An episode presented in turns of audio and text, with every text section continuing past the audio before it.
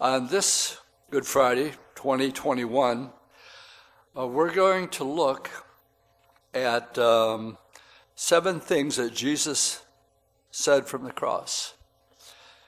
Uh, seven, of course, is a very significant number. It's a number of completion.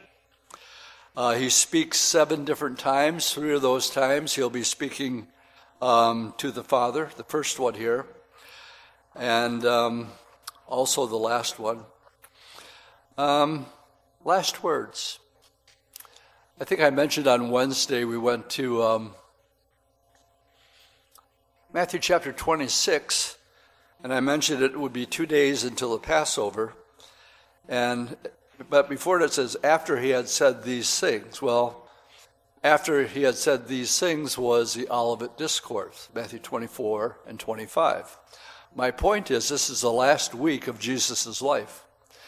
And people, we like to say, it's time to get your house in order or, or whatever. And things that are important are sometimes said in your final words.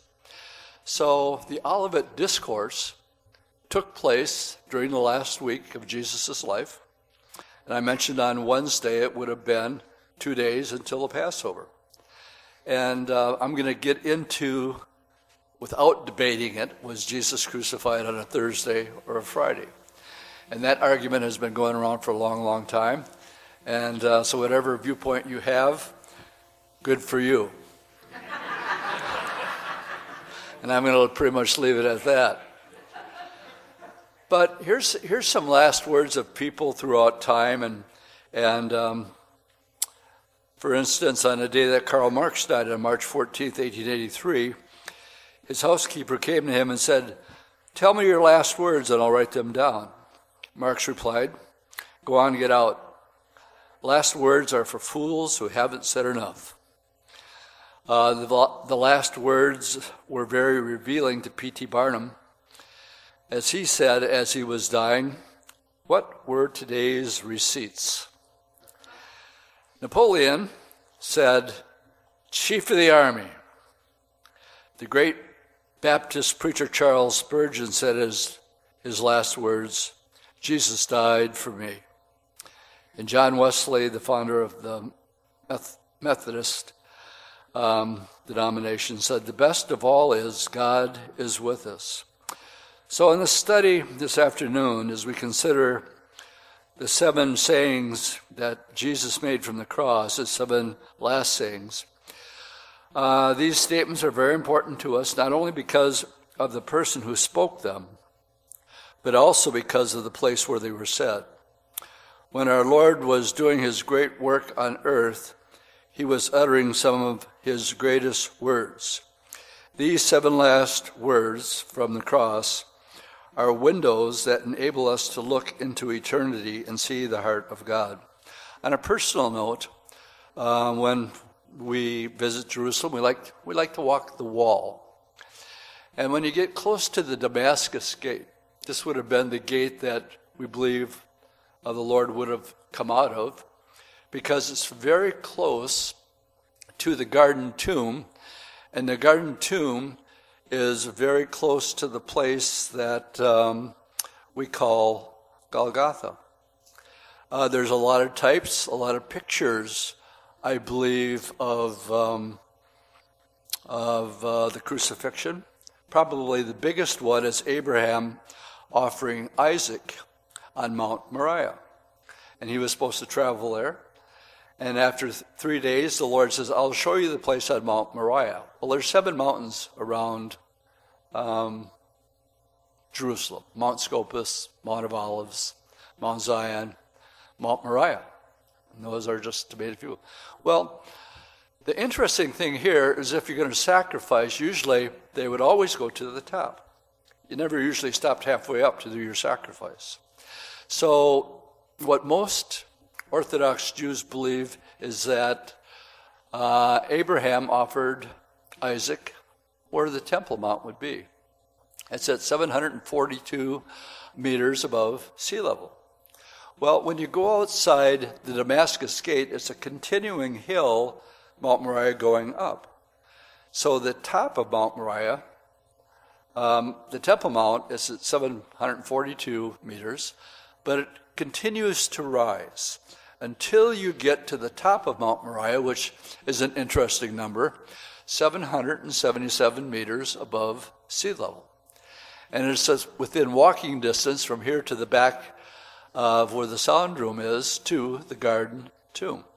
I am personally persuaded that Jesus was executed by crucifixion, um, the most cruel form of Roman punishment that could be handed out, uh, just outside. So when we're going around and walking, we stop at this place, at that vantage point, and just look down.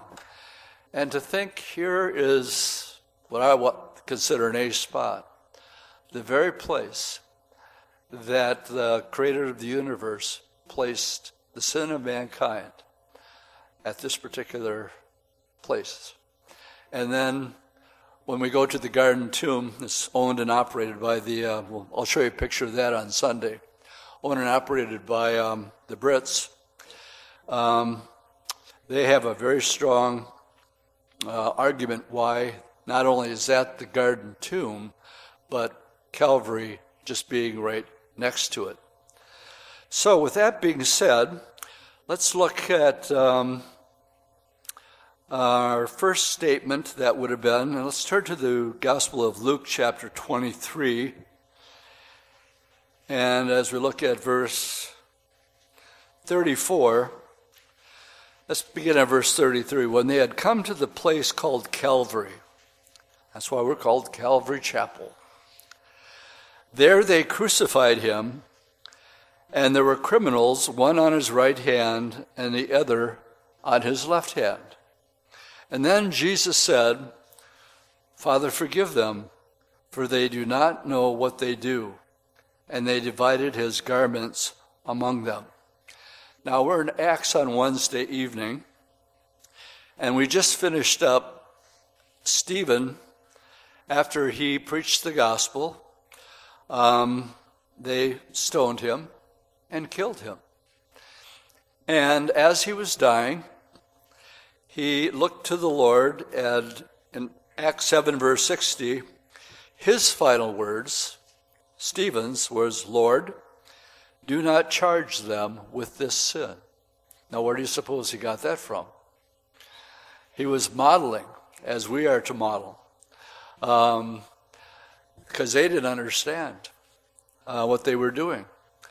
And then it says he just went, went to sleep after that. And so there was this hatred and this animosity against Stephen because he was proclaiming uh, the gospel. And remember, they gnashed at him with their teeth and they, they couldn't take it any longer. So they just finally killed him.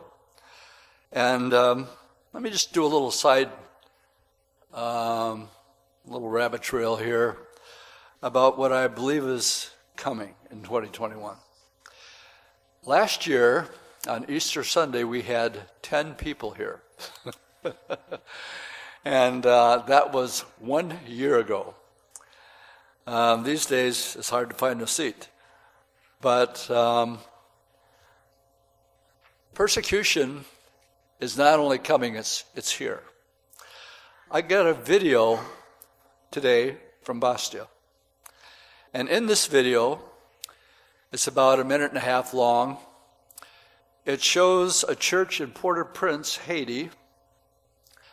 Um, they were live streaming, but then they sh- saw people coming in and they kidnapped three people on the worship team and the pastor at gunpoint. And uh, this is one of the big things that's happening right now down in Haiti and, and around the world.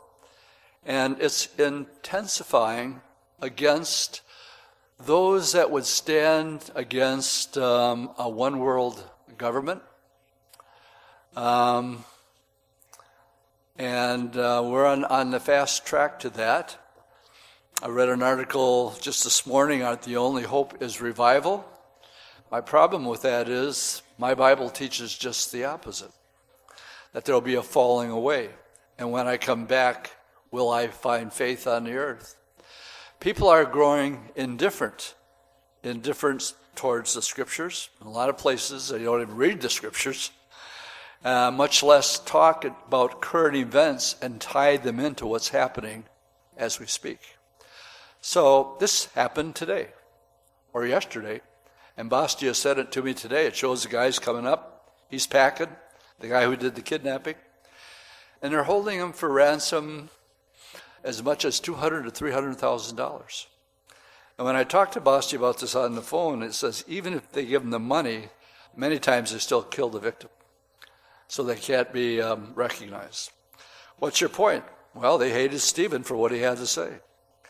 And again, I want to encourage the families, especially you men, um, take a stand. No compromise. Good place for an amen. In these days, guys, we have to. We cannot compromise. And there are people out there who are, who are looking. Isn't there anybody going to stand up for this? Many people know that the church has gotten really lukewarm. Clearly, we are as a majority, 80, 90%, Church of Laodicea. We think we're rich, but we're really poor. And um, uh, we want to be the Church of Philadelphia, little in strength, keep the Word of God. And the Lord says, because you've done that, I'm going to keep you from the trial that's going to come upon the entire world. Now, what trial besides the flood is going to come upon the entire world? Answer the Great Tribulation. He says, So if you keep my word, I'm going to keep you from the hour, the great hour that's going to come upon the entire world. So we're talking about the rapture of the church here, and he will take us out because he has not appointed us to wrath. Isn't that a good place for an amen? So even though it's getting dark and darker, um, and even though this is um, might be a reality, um, we have purposed it here to have security in case some wacko would want to walk in the back door with, with whatever. We got guys stationed around just in case. So I thought I would, uh, Paul's greatest regret, I think, the Apostle Paul, his greatest re- regret um, is that he participated in the killing of Stephen. I believe, even though he knows the Lord forgave him, I believe it ate at him his entire life, that he was a part of that. Uh, he was radical. He was the most radical of those who persecuted the church until the Lord got his attention, of course, on the road to Damascus. So, what we have here is this first um, saying, um, Father, forgive them, for they know not what they do, we find. Um, I want you to turn to Matthew chapter 26 with me, please. The fact that Jesus was on the cross at all. Many times he would say to his disciples, I'm going to Jerusalem. I'm going to be betrayed by men. Um, I will be crucified, and on the third day I'll rise again. And he said that more than one time. But in Matthew chapter 26, um, I mean, yeah, 26, let's pick it up at verse 36. You got to remember that Jesus was fully God, but he was also fully man. And we find in that humanity and him understanding the enormity of what was about to take place. In one place we read, praying in the garden, that he sweat great drops of blood. The emotional state of his being had gotten to such a place, they say that that could actually happen. Picking up in verse 36, then Jesus came and said to them in a place called Gethsemane to his disciples, Sit here and I'll go over over there. And he took Peter and the two sons of Zebedee. Uh, these will be the inner three. I'll be referring to them a little bit later Peter, James, and John. And he began to be sorrowful and deeply distressed. Then he said to them, My soul is exceedingly sorrowful, even to death. Stay here, watch, and pray. And he went a little farther and fell on his face and prayed, saying, O my Father, if it is possible, let this cup pass from me. Nevertheless, not as I will, but as you will.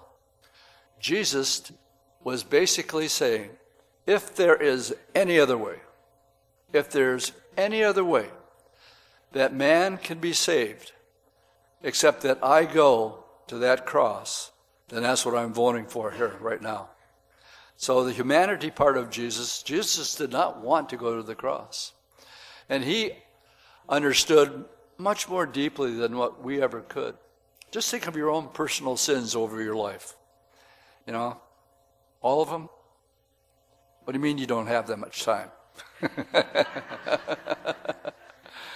Multiply that times 8 billion over all the people who ever lived. That's what we're trying to put in perspective here. And Jesus is aware of that. And he's saying, I'd rather not. If there's any other way, Father, that you could accomplish this. But there was no other way. He was the Passover lamb. He had to be perfect. The fact is, he was. Jesus said, "I Don't think I've come to destroy the law. I haven't come to destroy it, I've come to fulfill it. What does that mean? Well, all the 613 commandments, not just 10, but all of them. He never violated one of them. The Passover lamb was inspected thoroughly, otherwise, it couldn't be offered.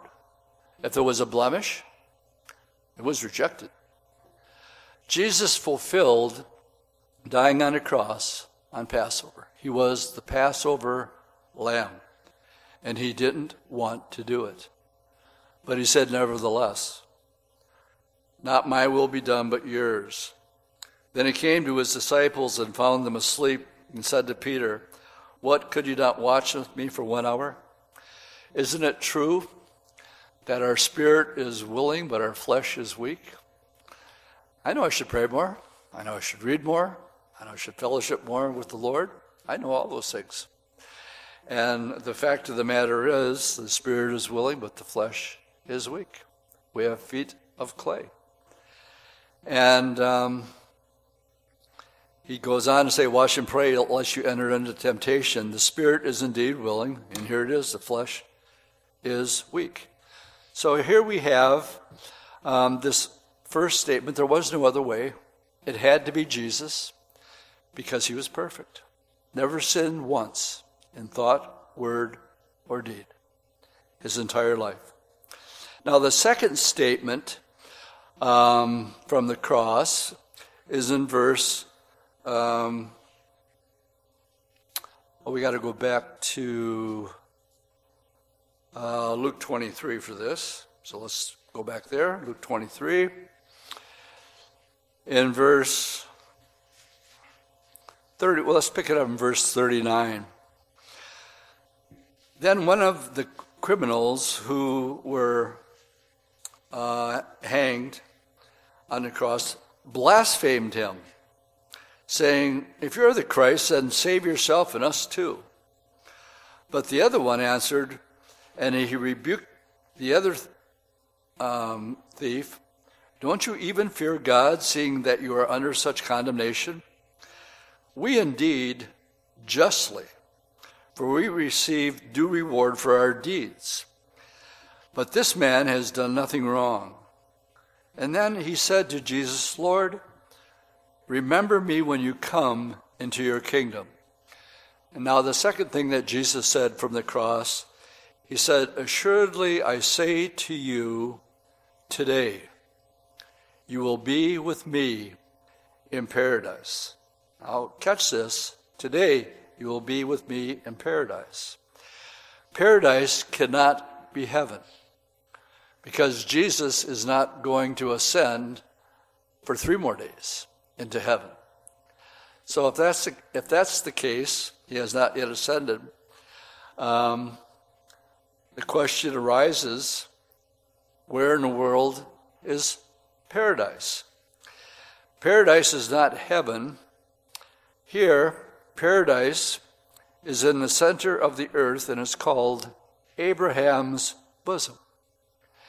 So, as I think about um, this man, let's just think about his good deeds.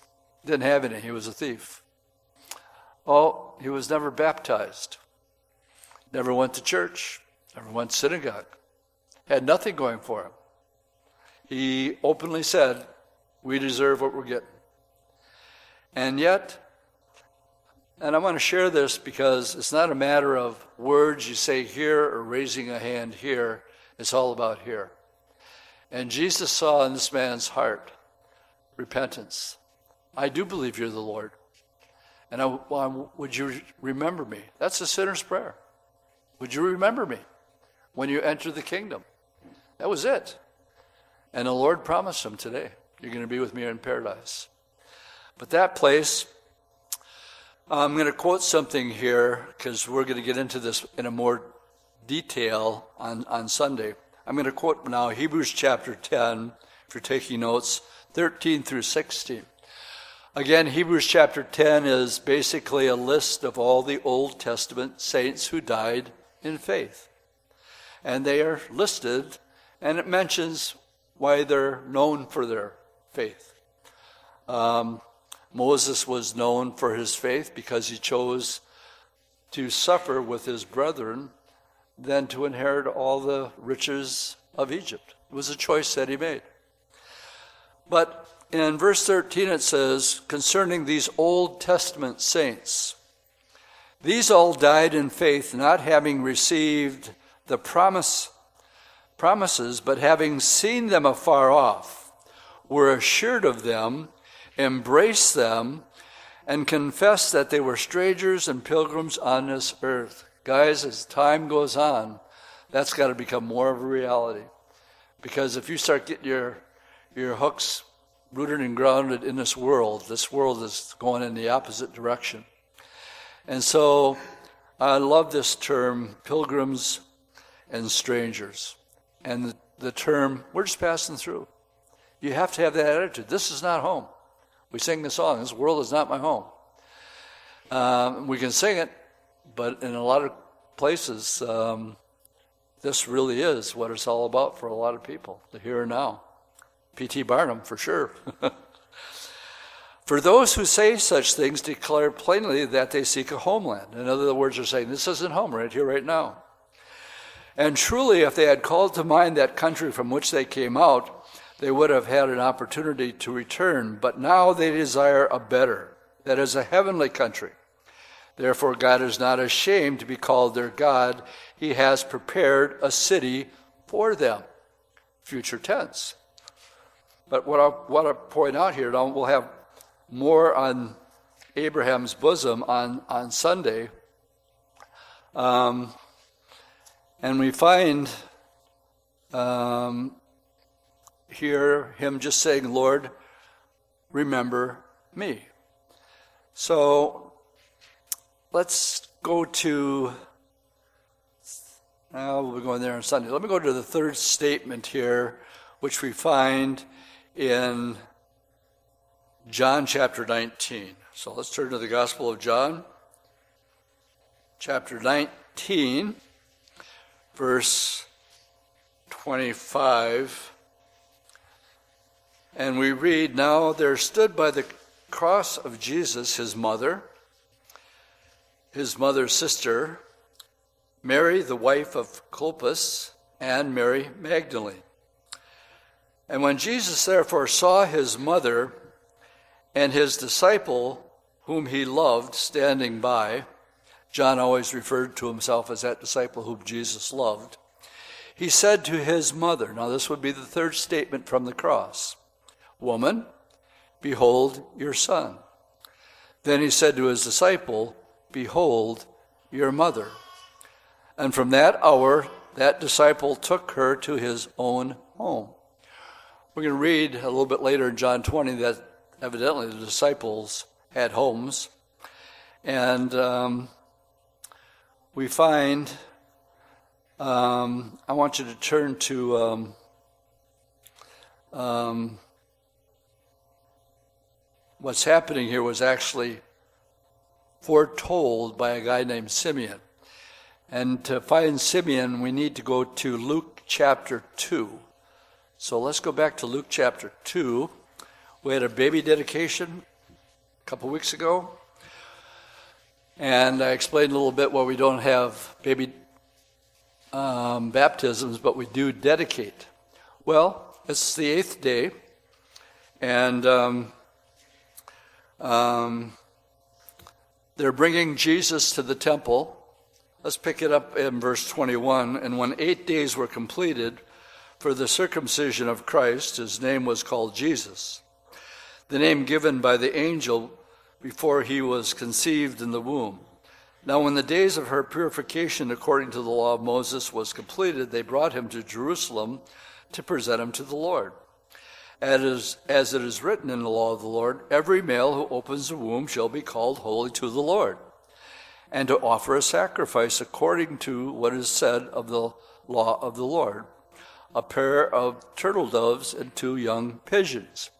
Now, this tells us something about Joseph and Mary. It tells us they were poor. Because if you were wealthy, you would have been bringing lambs. And that's what would have been offered. But it says in the law, if you're poor, then you can bring a pair of turtle doves and two pigeons, would have been, which would have been much less costly. So we have a little bit of insight on Mary here and Joseph. And they're going into the temple in verse 25, and behold, there was a man in Jerusalem whose name was Simeon, and this man was just and devout, and he was waiting for the consolation of Israel, and the Holy Spirit was upon him. He was waiting for the Messiah. For it had been revealed to him by the Holy Spirit that he would not see death before he would see the Lord Christ. So he's there looking around every day. Is that him over there? Maybe that's him over there. Well, maybe over there. So he came by the Spirit into the temple, and when the parents brought in the child Jesus to do for him according to the custom of the law, he, he took him up in his arms and blessed God and said, now I got a, I received I've had this in my office for a countless number of years. I'm going to put a picture on the screen to try just to show you the emotion that I believe this man was carrying. Imagine every day of your life waiting for one event because God said someday you're going to see the Messiah. And so this man, whoever did this picture, um, uh, captures it pretty well, don't you think? And so his name is Simeon. And um, you can leave that up for a while, Thomas. And he took him in his arms and he blessed God and said, Lord, now you're letting your servant depart in peace according to your word. For my eyes have seen your salvation, which you have prepared before the face of all peoples, a light to bring revelation to the Gentiles, and the glory of your people Israel. And Joseph and his mother marveled at those things which were spoken of him. And then Simeon blessed them and said to Mary his mother, Behold, this child is destined for the fall and rising of many in Israel. How true. Jesus said, Don't think I've come to bring peace. I haven't come to bring peace. I've come to bring a sword. That when I present who I am, there will be those who will believe on me, and there will be those who will deny me. And then he goes on to say, uh, for a sign which will be spoken. And then he says this to Mary, and this is the reason I'm bringing you to this verse. He looks at her and he says, Yes, a sword will pierce through your own soul also, that the thoughts of many hearts may be revealed. Let's go back to Luke 23. And what we read as the third thing that Jesus says to, from the cross is, Woman, behold your son. And then he says to John, John, behold your mother.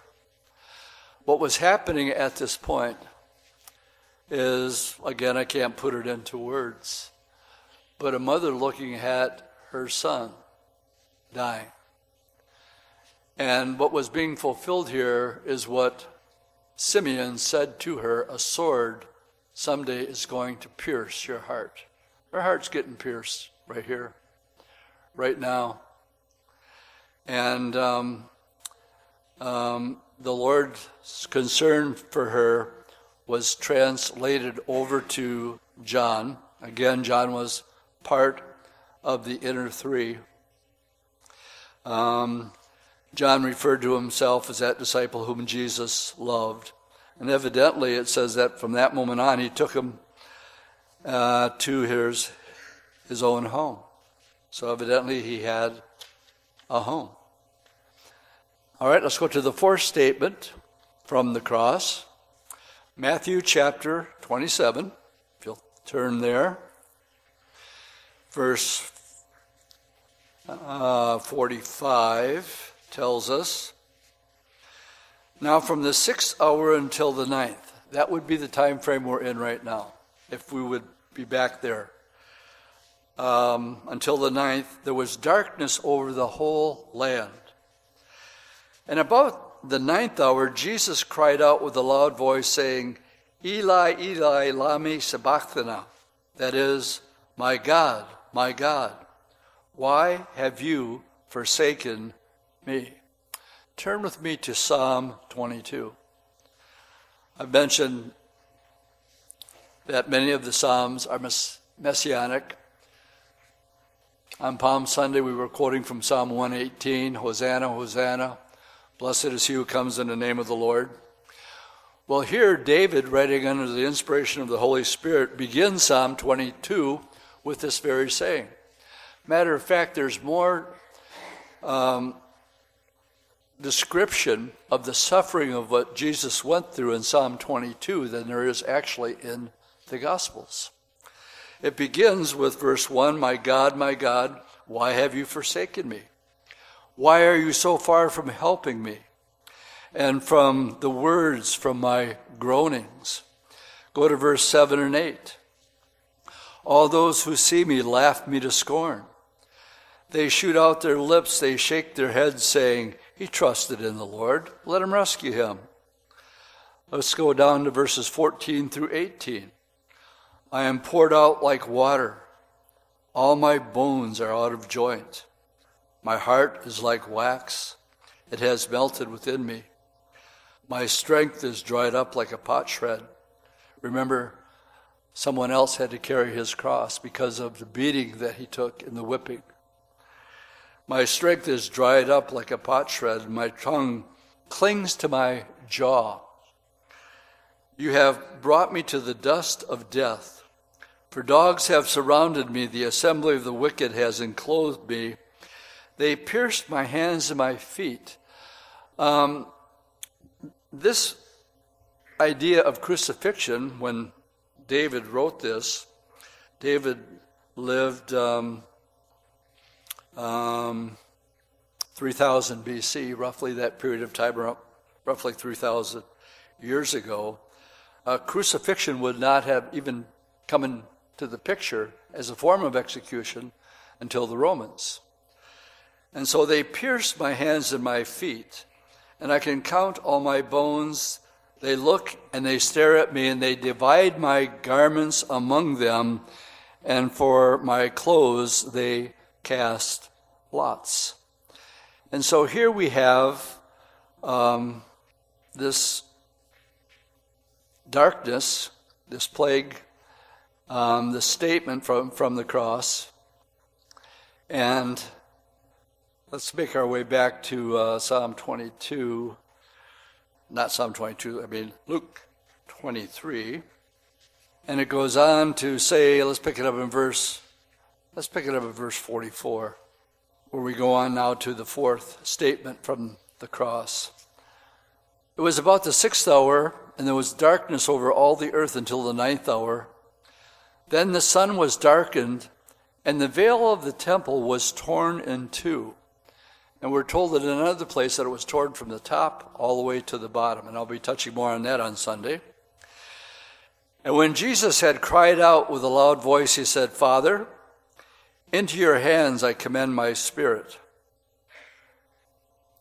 And we have, I'm getting a little bit ahead of myself here. Let's just go to 43. Um, 44, there was darkness over the face. Now, this darkness in Egypt during Passover, the ninth plague that God sent to Egypt was three days of darkness. A darkness so thick it could be felt, we're told. Now that that is weird. That you could actually feel the darkness. Here was a darkness over Egypt before the final judgment of the Passover. So now we have darkness, a judgment taking place for the sins of the world. And it's during this period of time that we have, um, again, the Passover lamb. If you didn't have blood on your door, if you had blood on your door, then death passed over your house. Thus, we get the name Passover. So, here, the same idea with the darkness. Those that would accept Jesus, now the Lord Jesus is having three hours of darkness. I wonder if God was not saying that this was an hour of solemn judgment. Now is the judgment of the world, said Jesus. Now shall the prince of this world be cast out. We go on later to read that if Satan would have known he was going to raise from the dead, he wouldn't have allowed this event to take place. So there are certain things he's privy to, and there are certain things he's not. And then he says, And if I be lifted up from the earth, and he was, I will draw all men to myself. John 12. Our Lord's death on the cross was a very solemn, serious, holy event the darkness of, of uh, being separated from the Father. You see, the Father and the Son and the Holy Spirit, I can grasp living forever, okay? But I can't grasp always being. The Father, the Son, and the Holy Spirit have always been. And through that always being in eternity, where there is no time, um, they were never separated. Never. Throughout all eternity. This was the first time he is forsaken. And that's what he, he said My God, my God, why have you forsaken me? And the, again, it's recorded the question why the separation? Why? Was he forsaken of the Father? Well, that we might never be forsaken of the Father. He was forsaken of the Father so that you and I would never be forsaken by the Father. Another good place for an amen. It's in my place. Greater love has no man than this, that a man would lay down his life for his friend. And that's what the Lord is doing. Did he want to do it? No but it wasn't going to go according to his will. That's what the word says. And that's the other thing that we got to be careful of is our human emotions. Well, I don't I don't think uh, I can't tell you how many I've several friends of mine that became universalists. And you say, "Well, what's a universalist, Dwight?" And that's a person who believes that everybody goes to heaven. One of my Christian friends says, Dwight, you just don't get it because you don't have any kids. You just got a cat. I mean, if you had a kid, then you'd understand. And what's, what's happening here? Well, emotion. It's all emotion, but it's not biblical. Universalism is that all people go to heaven. And by the way, that's been adopted by the Pope our Jesuit Pope, first Jesuit Pope.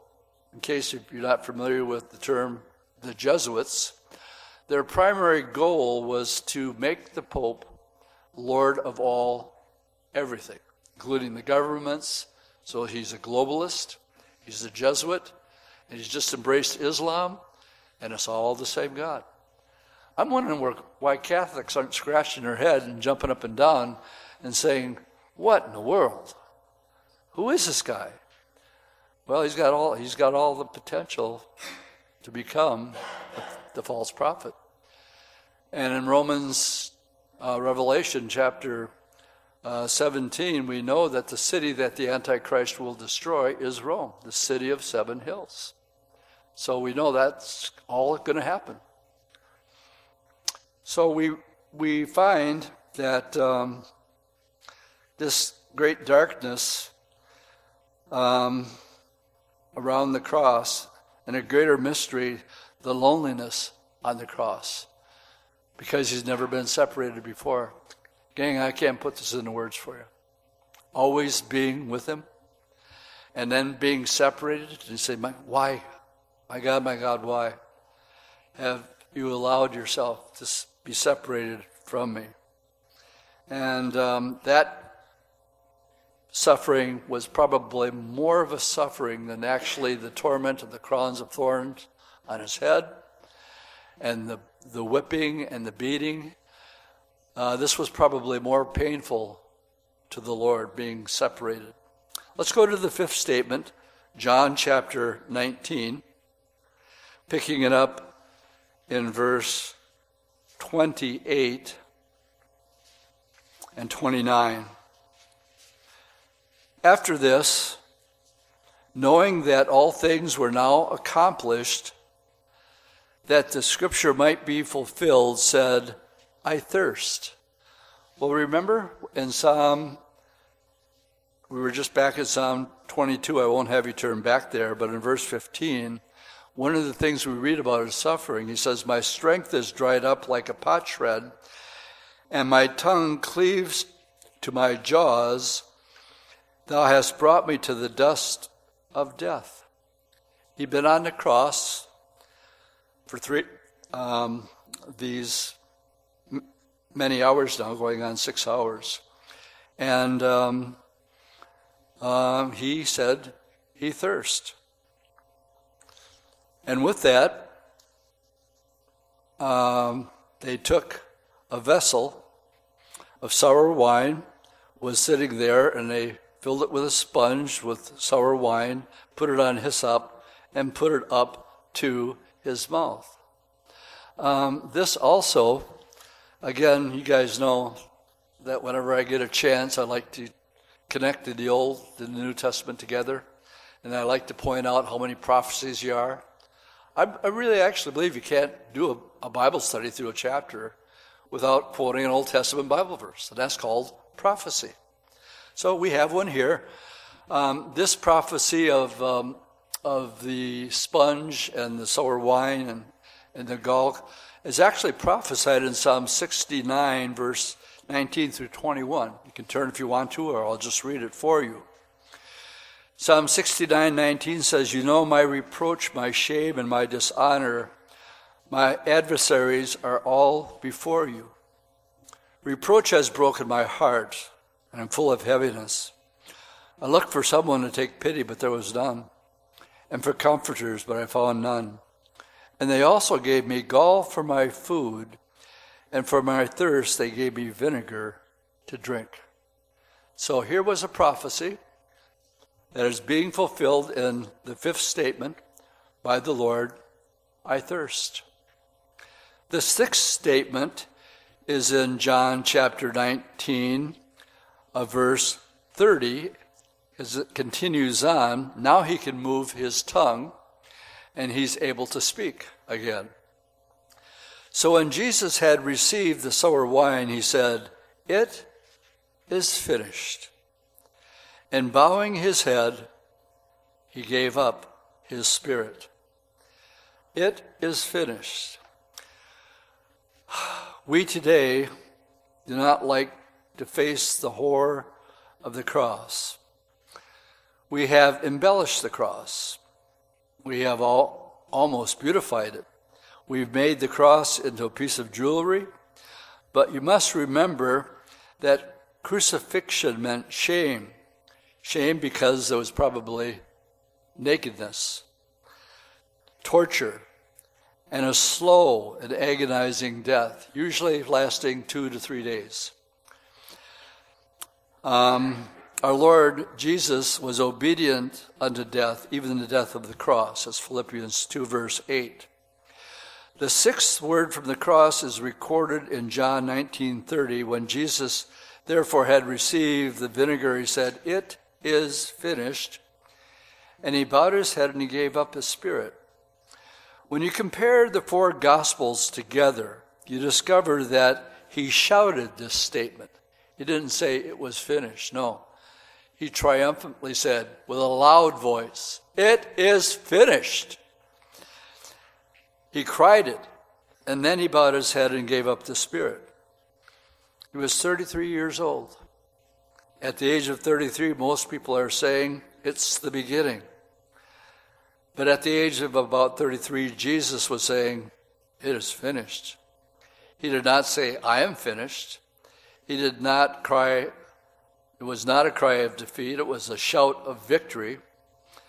In the Greek language in which John wrote, this statement was one word with 10 letters. It's the word tetelestai. It is finished. It stands finished, and it is always will be finished. I like to say paid in full. And there's nothing more you can add to it. All of Hebrews chapter 10 makes this point over and over and over again that Jesus Christ died once for all time. And it never needs to be done again. And one of my biggest problems, and I know I'm talking about Roman Catholicism, Roman Catholicism right now, is um, the continuing act of the Eucharist. Uh, the service is based around the Eucharist, where only a priest can take a wafer and tell you that this is actually becoming the body of Jesus Christ and that this is his actual blood. And this is done on a weekly basis because you have sinned since last Sunday, so therefore you need to have your sins forgiven again. Well, Hebrews chapter 10 uh, makes a big issue of this, making it extremely clear one sacrifice, one time. Remember the example of Moses when he was told to speak to the rock instead of strike it? He had to strike it the first time, and water came out. People were satisfied. Now, Moses, the people are complaining again about the water. I want you to go just speak to the rock, and it'll bring forth water. Moses was ticked off. And so he went, he said, Must I bring water out of this rock? And he struck it twice. And the Lord said to Moses, Over here, Moses, you just wrecked an Old Testament picture. 1 Corinthians 10:4 tells us that rock was Christ. Hebrews tells us that if he's stricken once, he never needs to be stricken again. And it is anathema. Actually, they say what I'm saying right now is anathema. Because if anybody says that you can get to heaven without the Eucharist or being a part of the Holy Roman Catholic Church, then you're not going to make it.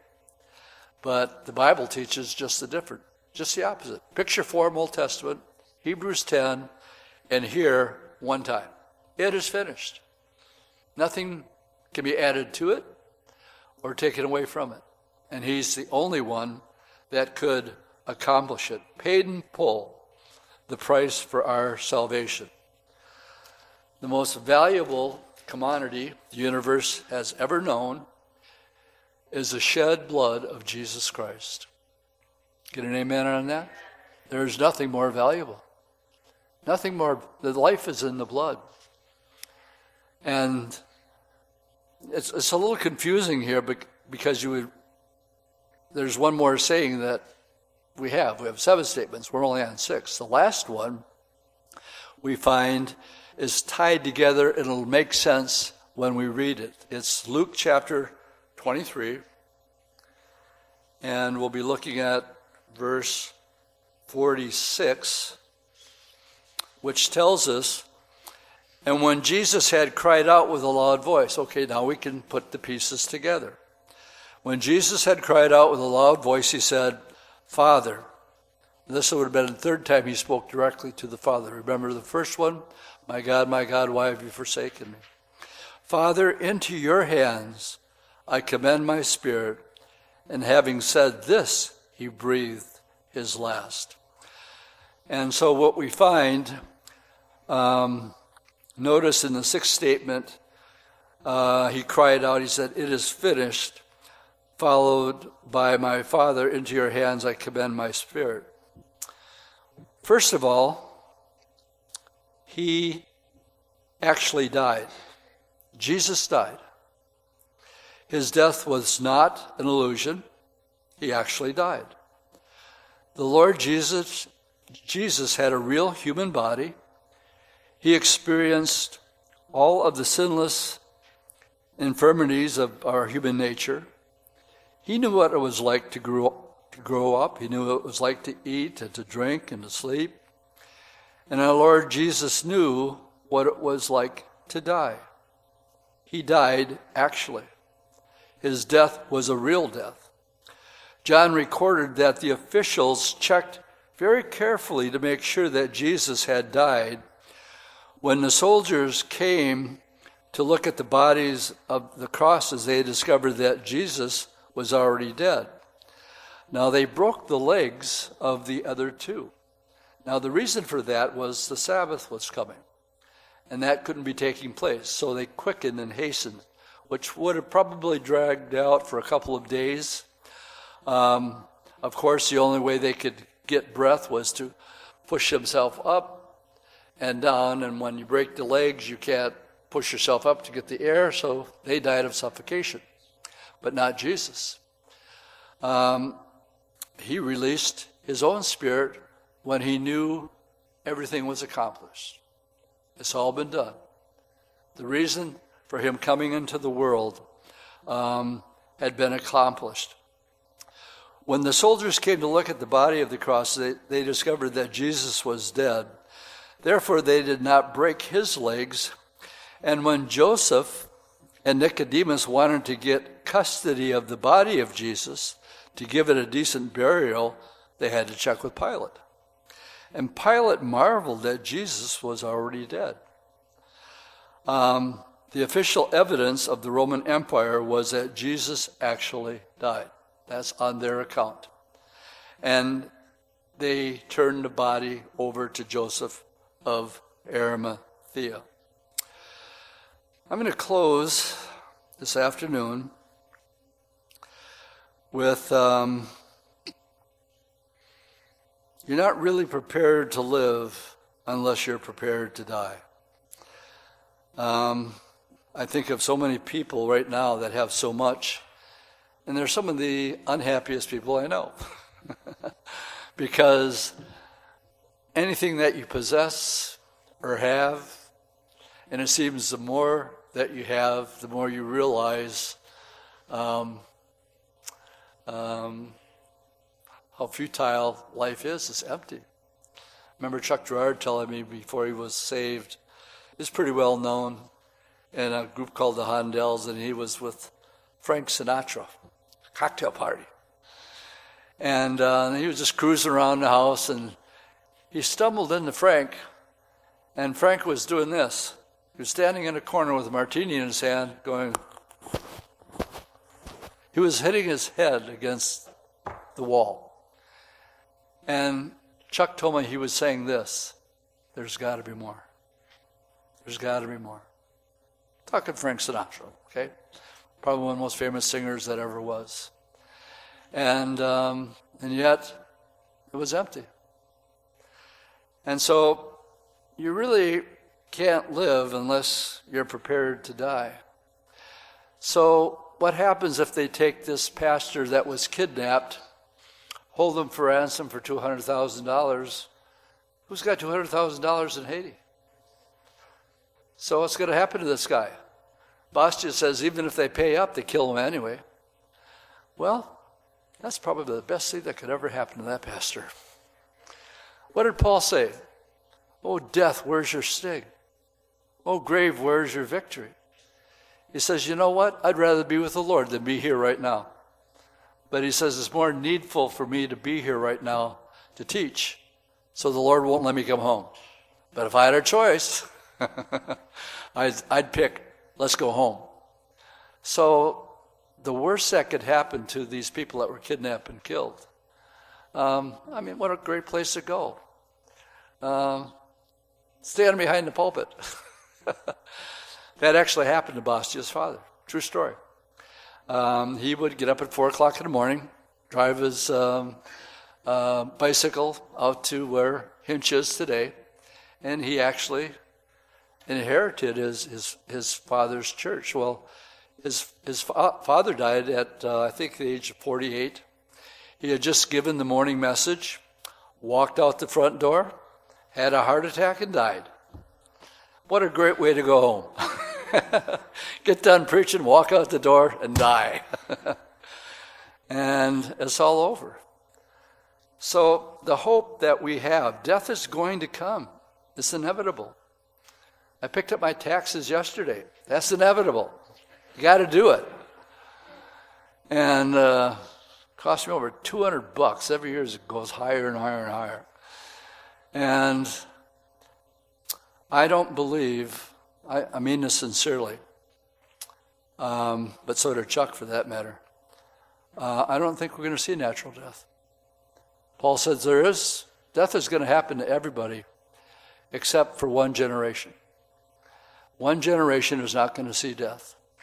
They're going to be transformed, we're told, in a moment, in the twinkling of an eye, just like that. And we're going to be from one place to the next. Twinkling of an eye is pretty fast. And we're going to go from here to there, that quick.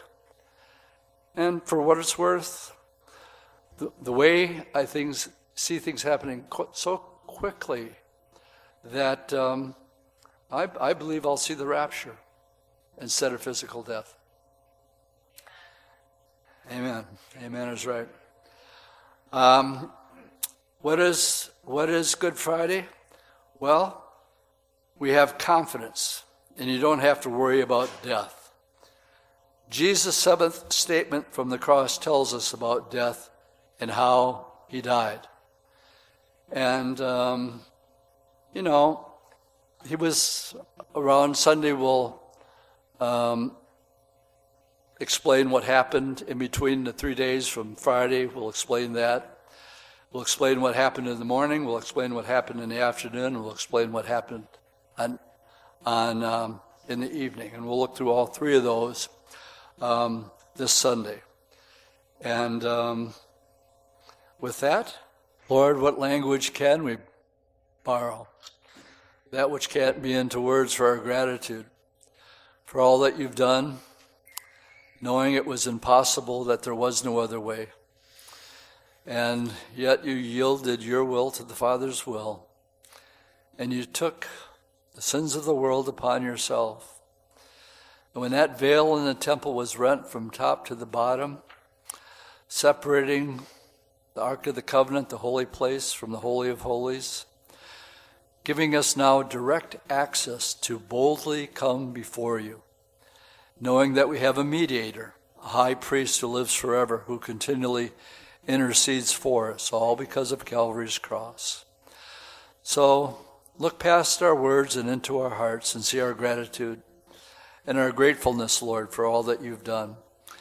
And we will continue to remember through communion. Um, that which you've asked us to do, uh, the most important event in human history, your death and resurrection. Pray for Sunday, Lord. We know there will be new people that'll come out just because it's Sunday and it's Easter. And so we do pray ahead of time that you prepare their hearts and that people would uh, hopefully be a little bit more shaken up this year because of events taking place in the world and hopefully more open. As for us here, we love you. We thank you so much, Lord, for your grace and the work that you've done on the cross for us. In Jesus' name I pray. All God's people said, Amen. Amen.